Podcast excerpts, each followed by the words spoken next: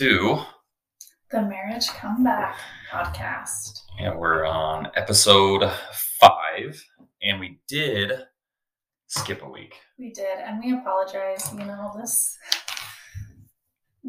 this has been harder than we thought because of timing and filming. We have four kids who are all involved, and we have sports every night. We both work full time and our one day of like recording and stuff if if we don't feel great and yeah. don't feel like we want to do it we don't so. So anyways that's what happened. We're going to try to be more on top of it. But it's important to us that when we do film we have good energy and can give you guys the best of us so. Yeah but we we try not to skip but unfortunately we did. But thank you for staying with us. And if this is your first episode um, listening welcome uh, first off welcome Second off, I do suggest and recommend uh, going back and listening to episodes one through four um, because it will make a lot more sense to what we're talking about and discussing mm-hmm. if you have listened to those to those previous episodes. Yes. What are we going to talk about today? So today we're going to talk about how to have hard conversations, how to have arguments and disagreements in your relationship, which is a skill that needs to be learned. And when we we had been married for 10 years before our stuff went down, and we had to relearn how to do this.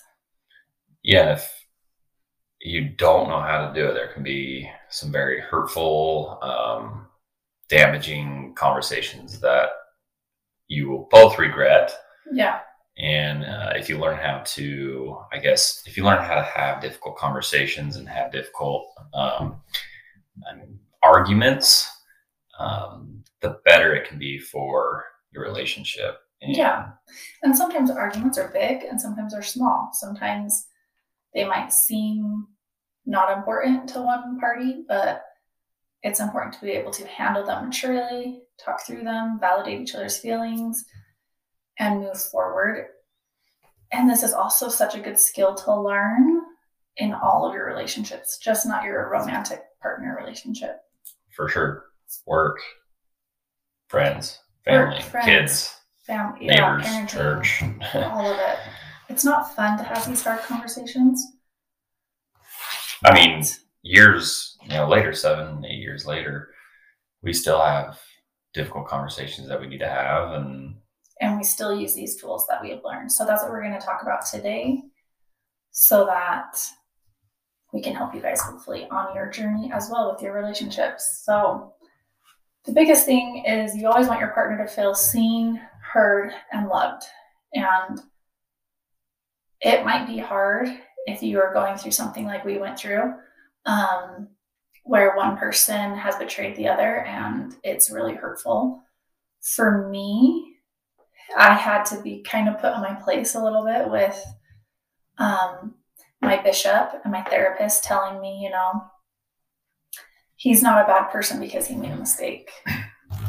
Like that was kind of a hurdle that I had to because I was so angry, you know, to to really just because somebody made a mistake, it does not mean that they're a bad person and that you can label them that way.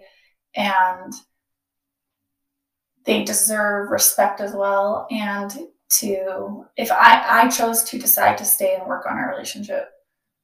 So I made that choice. So I need to we are a team and we're working together, not against each other. Which I think was huge for for me that finally not finally, but when you were able to really come to the conclusion that we were working together on our marriage, on our children, on our um, parenting, on our relationship, that we were working together on it. Um, that that really helped me. Um, and that was, I feel like, when our change and our growth, like when we were able to start and accelerate, is when I got to that point where I was like, okay, you know, we've done the disclosure and the full transparency and all of that stuff, and you know, I have got a lot of what I needed to say out, you know. Um, and now there comes a point where you have to choose to move forward. You can't just stay there like, let's move forward together. and make this happen. And what really helped me um, when I was struggling was trying to see you through Christ's eyes. And I thought of Christ. when he was on this earth, he was always walking with the sinners. He was always in the dirt and he wasn't up in the temple all the time with the perfect people, the wealthy people. He was down on his knees helping people with the sinners, showing them that they are valued and loved. And I think of Christ and his going to find that lost sheep, right? Like he is going to go find that one. He wants him to work through his sins and to come back and to be forgiven. And he wants nothing more than that. So i when i was able to see you through christ's eyes that was really big.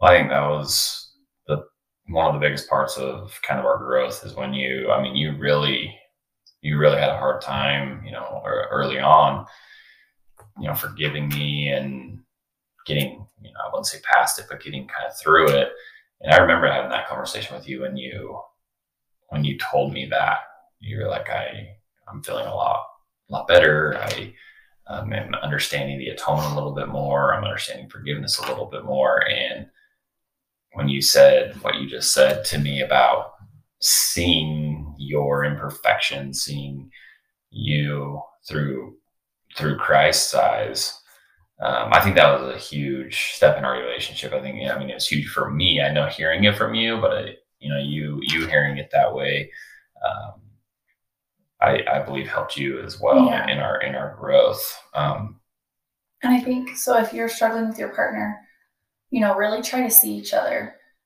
um, that way, and that can help as you're going into these hard conversations. Because you're you're if you've both committed on on mm-hmm. working through this together, you're you're a team. Yeah, you're you're a team at that point. Yes, it is not easy. There's a long road ahead but you have both decided to work on this as, as a team. So going and, into and those, I hadn't forgiven you yet either, and I and I was working towards that, you know. And we will do an episode on forgiveness, but it did help to get to this point for us. For sure. And those hard conversations, just those got better and better. Um, what hard conversations can can people expect? well, we talked about triggers last week. So obviously, when you're feeling triggered, your emotions are high. Always is. That's a hard conversation. Every yes, time a trigger comes up. Always. Um, parenting, when you have a parenting or financial stuff, or um, sometimes schedules don't align. I'm late from work. I'm late from this mm-hmm. place. I'm late for that. It was interesting in our group therapy. I remember what were the things that they said? If you are struggling with your marriage, don't do these things. Move. Oh. It was like move Move was one. There was something have else. a child. Have a baby. Change a job. Like certain things that are stressful. Try to for a normal relationship that isn't struggling. Just try to avoid those if you can. Because hard conversations are any anything from you know just little basic things to major things, and obviously the the more major they get, the more difficult they are. So that's why they say those. I They're mean, like think about those decisions. we can teach you a little bit more and you can kind of get your emotions together. Let's not add another layer on top of it.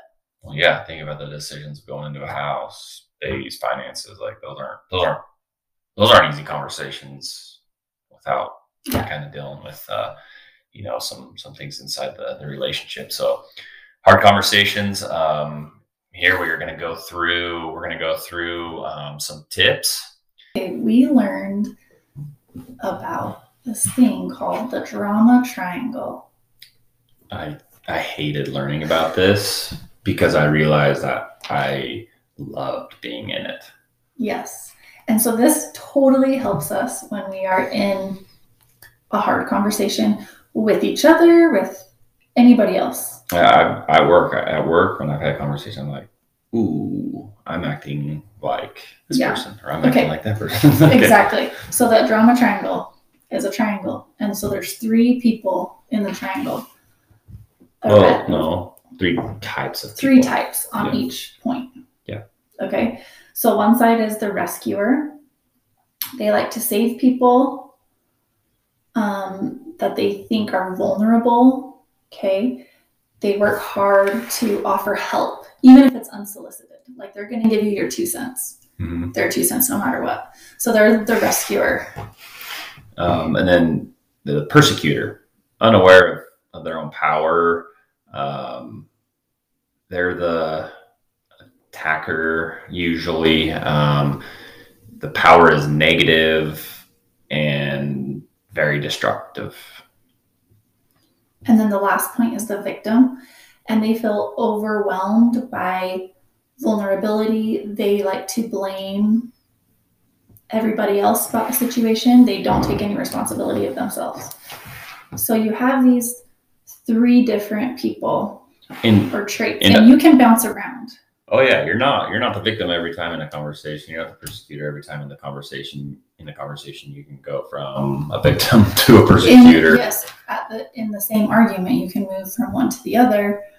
Um, but knowing what like your main one is, and then kind of like what you go to next as yourself, that is a huge thing to know. So understanding these these roles are, are quite important. So I want to dive a little a little bit deeper into each. Um, just if you're sitting there listening and you're like, oh, what what am I usually? Let, let us dive just a, a little deeper. yeah, and the whole goal of the drama triangle is to not be in the drama triangle at all.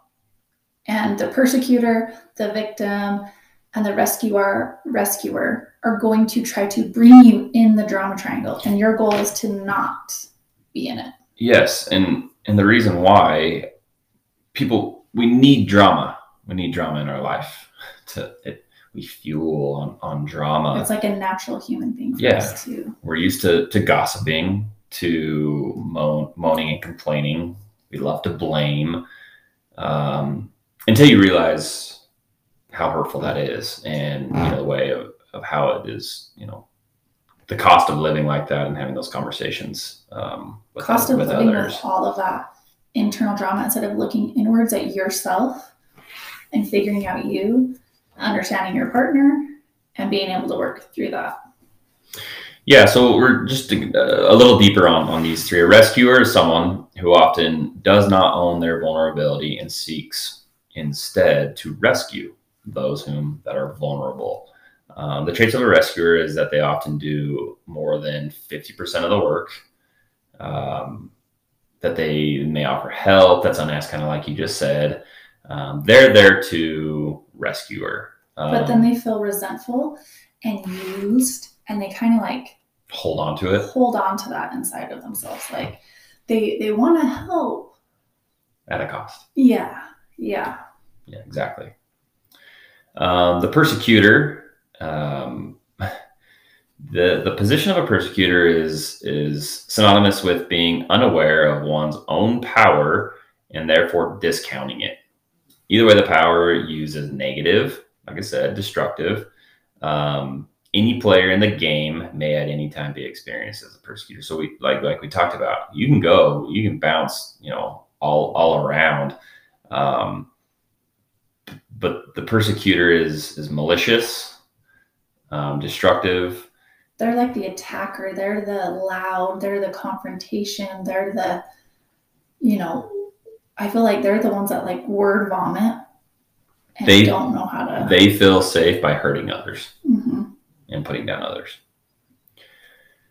The victim is someone who usually feels overwhelmed by their own sense of vulnerability, inadequacy, or powerlessness, and does not take responsible for themselves uh, or their own power, and therefore looks for a rescuer to take care of them. Getting out of the drama tri- triangle uh, means at some point the victim may feel let down by their rescuer. Um, I mean, I I used to be this a lot. I I feel like you think that I'm more of a persecutor um, in in a lot of our I I think at the beginning of our marriage, yes, you were more the persecutor because I felt like when we would argue, I would get really quiet and you know how to push buttons. And the thing with a persecutor is you can move on from a conversation, but like I never forget what was said. Yeah. You know what I mean? I can forgive and I can move on. The forgive and forget, it's hard to forget some of those mean things a persecutor can say to you. Yeah. Yeah. And I, and I remember early on in our, our marriage, you were like, you're, you're so good at pushing buttons and you're so good at finding things to hurt. And that hurt me knowing that like you thought like that was, I was And you would good at get that. and you would get frustrated when I would be quiet. You know, like it's like you wanted to hash it out and and I did the silent treatment, which that's very toxic and unhealthy. So yeah, we both have had to put in a lot of work in this. Yeah. And as of, as of today, I mean, I can immediately know the drama triangle. Mhm. because I've learned about it. I'm understanding it, and it is it's pretty apparent when you are getting pulled into the triangle or or you're actually in it. Um, the hard the hard thing is getting out of it. The hard thing is regulating your own emotions to look inward at yourself. So taking those deep breaths and being like, okay, what am I feeling right now? Have I how am I affecting this conversation? What is my part in this hurt or whatever we might be discussing? And taking ownership of that but also having boundaries. So we'll do another episode on boundaries. But in the drama triangle, if you have unhealthy boundaries, that's how people drag you into the drama triangle. And you creating healthy boundaries um, helps you stay out of it. So, for example, you know, maybe you need a little bit of time and space to process your feelings. So just expressing to your partner, whoever you're in the triangle with or a- hard conversation with, I'm feeling a lot of big emotions right now. I need a little bit of space. I would love to revisit this conversation maybe in two hours, or I'll call you tonight, or can we talk about this tomorrow morning? Yes, you're. You're absolutely right. It is. It is understanding. It is that. But, but one thing that I, one word that we haven't used yet in these conversations that I, I know when we were taking notes was a was a big word that we haven't used is is being mature. Yes. Is being going into this conversation maturely. hmm If you go into it and you're you haven't you know thought about it and you're just going into this conver- this hard conversation and you're not mature about it, you don't you know you aren't open to this conversation. It can get out of hand fast, and you're in the drama triangle right away. But going into it maturely and understanding where this conversation needs to go, I think is absolutely vital. Yes. And we're going to give you some tips on how to stay out of the drama triangle Or to get out of it. or to get out when you're in it. So we are going to give some steps um, on Tips. steps, tips, bullet points, things- Whatever you want to call whatever you want to it. call it to, to refer back to um, that can that can help you in these hard conversations. Um, and you think they're going to be elementary answers? They're they're not. Um, when you're in the heat of the moment, when you're in the heat of a, a tough, you know, discussion, conversation, whatever you whatever you uh, whatever you want to call it, these are some steps, and we use these we Now. still struggle with some of them too. for sure. Number one, responding and communicating maturely. Just kind of like I just explained, responding and communicating maturely. Um, some some notes on that is is take a deep breath and try to stay calm, which I do every single day. And this isn't with Kelly. This is work. This is when I'm in my car, you know, stressed out, or when I'm, you know, I'm going to go into a conversation that I don't love. Um, taking deep breaths uh, and, and staying calm. I think this is probably one of the biggest ones um, here with being mature is avoid attacking, being defensive, and uh, you know blaming language. I was and kind of still am the king of defensive. Defense. Defense. Yeah. And and Kelly will just gladly tell me. Okay, well, here's the thing. If I come to you and express, like, hey, that hurt my feelings when such and such happened, and you immediately turn it against me, It's defensive and it and it totally and it totally eliminates one of the other steps. And we'll we'll get into that. Yeah. But um attacking and defensive and, and blaming language can can get you that's like manipulative, right? It's manipulating, it's Yeah. pushing it off of you. listen you know listen actively being attentive um, avoid making assumptions until there's until it's you know clarifying um, so that's you know that's that's the first the first step Yeah. Okay. The second step was huge for me body language. Body language during an argument speaks so much louder than words to me. If I'm, we're having a conversation and you're not facing me and your arms are folded and like I say something and you roll your eyes, but yet you're telling me everything I want to hear, like, I love you. Roll my eyes, roll my head back, right? That is such a mixed signals. you you are you definitely are attentive on body uh, on body language like I get, I'm like, well, you, you sound like you're saying the right things. Like you sound like this, but like, I don't feel it. where's my like where's my hug i'm Yeah. like okay but I'm, I'm still focused on the conversation but body language I, I get so so maintaining eye contact being attentive Like open up your body to each other, face each other. You know, don't be closed off, looking away, rolling your eyes. Um, how you were just doing it with me, like nodding your head and agreeing, like yeah being attentive. So I, I understand that you are listening to what I'm saying, Yes. right? No, for sure. Body language is is massive. If you're, you know, not looking at each other and just the conversation is not going anywhere. It's the actions speak louder than words. So it's really hard. And and when you're building back up trust, this is a huge thing, right? When you're building, working on trust, which we were, I needed the validation. I needed to believe what you were saying. But when your body language isn't mirroring what your words are saying, it's mixed feelings to me. And it's hard for me because I'm already really weary and not trusting. So really focus on your body language. And when you're having these conversations with your kids, Oh, body language is body language is huge. They pick up on that. You need to get down on their eye level, you know, hold them. For us, like there's even like safe touching where it would be just like yeah. like hand on the leg or holding hands or something.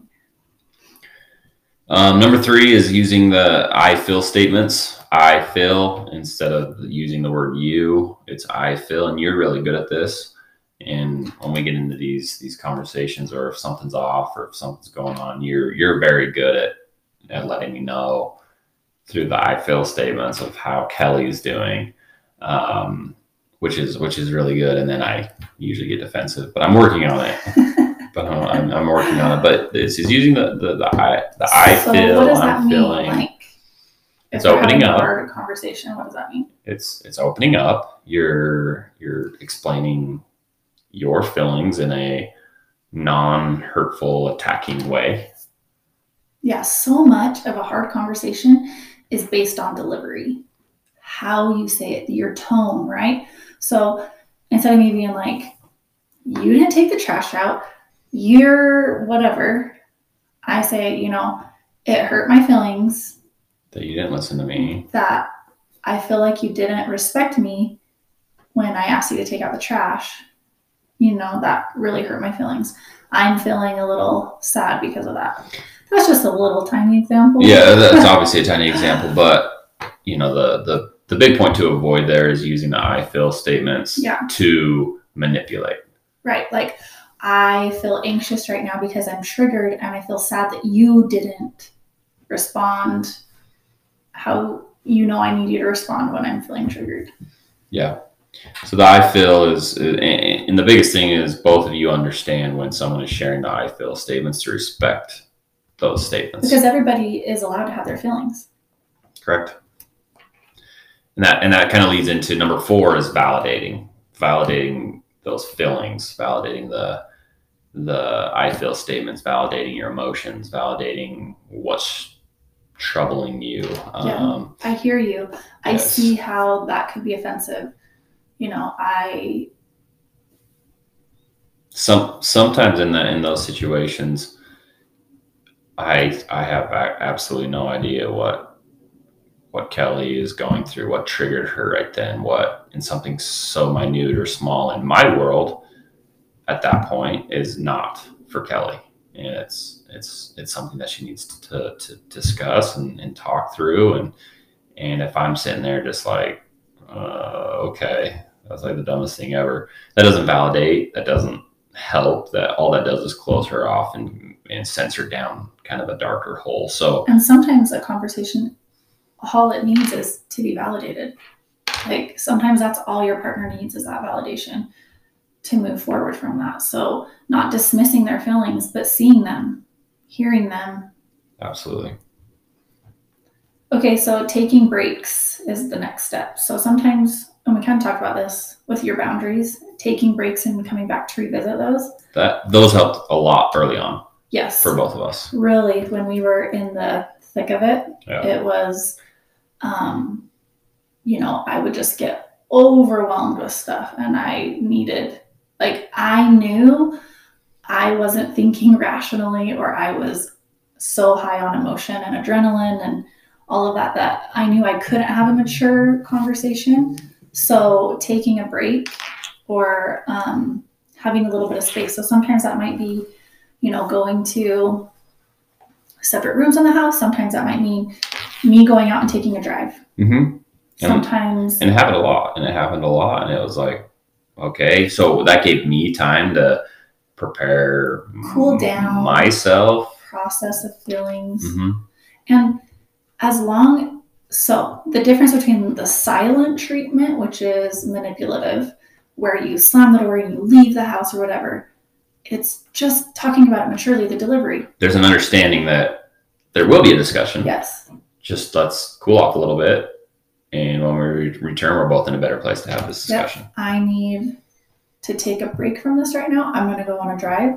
When I come back, I'm we'll be ready to talk about it. For sure. And we always did our really hard conversations after our kids went to bed. Our kids were really little. Yep.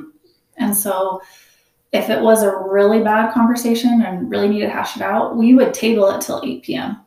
which leads into number six is developing empathy and understanding your partner's needs so during those breaks or you know those those silent times i, I have my hand in quotes because it's not silent treatment but those times that you needed that space it was it was you know myself understanding okay kelly's kelly's going through something we're gonna have a you know we're gonna have a discussion i need to get i need to get ready and prepare myself and, and understand Kelly's needs during you know Mhm. during that. So for sure. And our last little tip that we used, we used this a lot too in the beginning, was writing it out. Sometimes we would be in just separate rooms texting because for some reason when you write it, you have to think about it. Yeah. Like you're thinking about your words before or sending an email, you know, the next morning after something to where you could really get your feelings processed through. Like, these are the these are the really these were the really hard but still initially. Yeah, but still, even now, like you're so much better at texting than like in person communication Mhm. when we've had something come up. Yeah. Yeah. Like he's like a poet and he doesn't even know it. I am. He's really good with his words and like writing them. That's like I'm better at something that's a skill to him. And I appreciate that because, and I know usually I know if we're having something and you go to work, I know I'm going to be getting a beautiful text later, you know, where we can work through it. So it's just, and I know that about you. And so that helps us be able to communicate more. Absolutely. And there's there's more. There's many others that I'm, I'm sure that everyone can can use. But these are the these are the steps that have helped us get through arguments and, and hard conversations. and we do it with our children. I do it at work. Uh, we do it with each other still uh, all the time. Um, It's a skill that's consistent, yeah, like that you need to work on consistently. and we love you all. We appreciate you tuning in to episode five.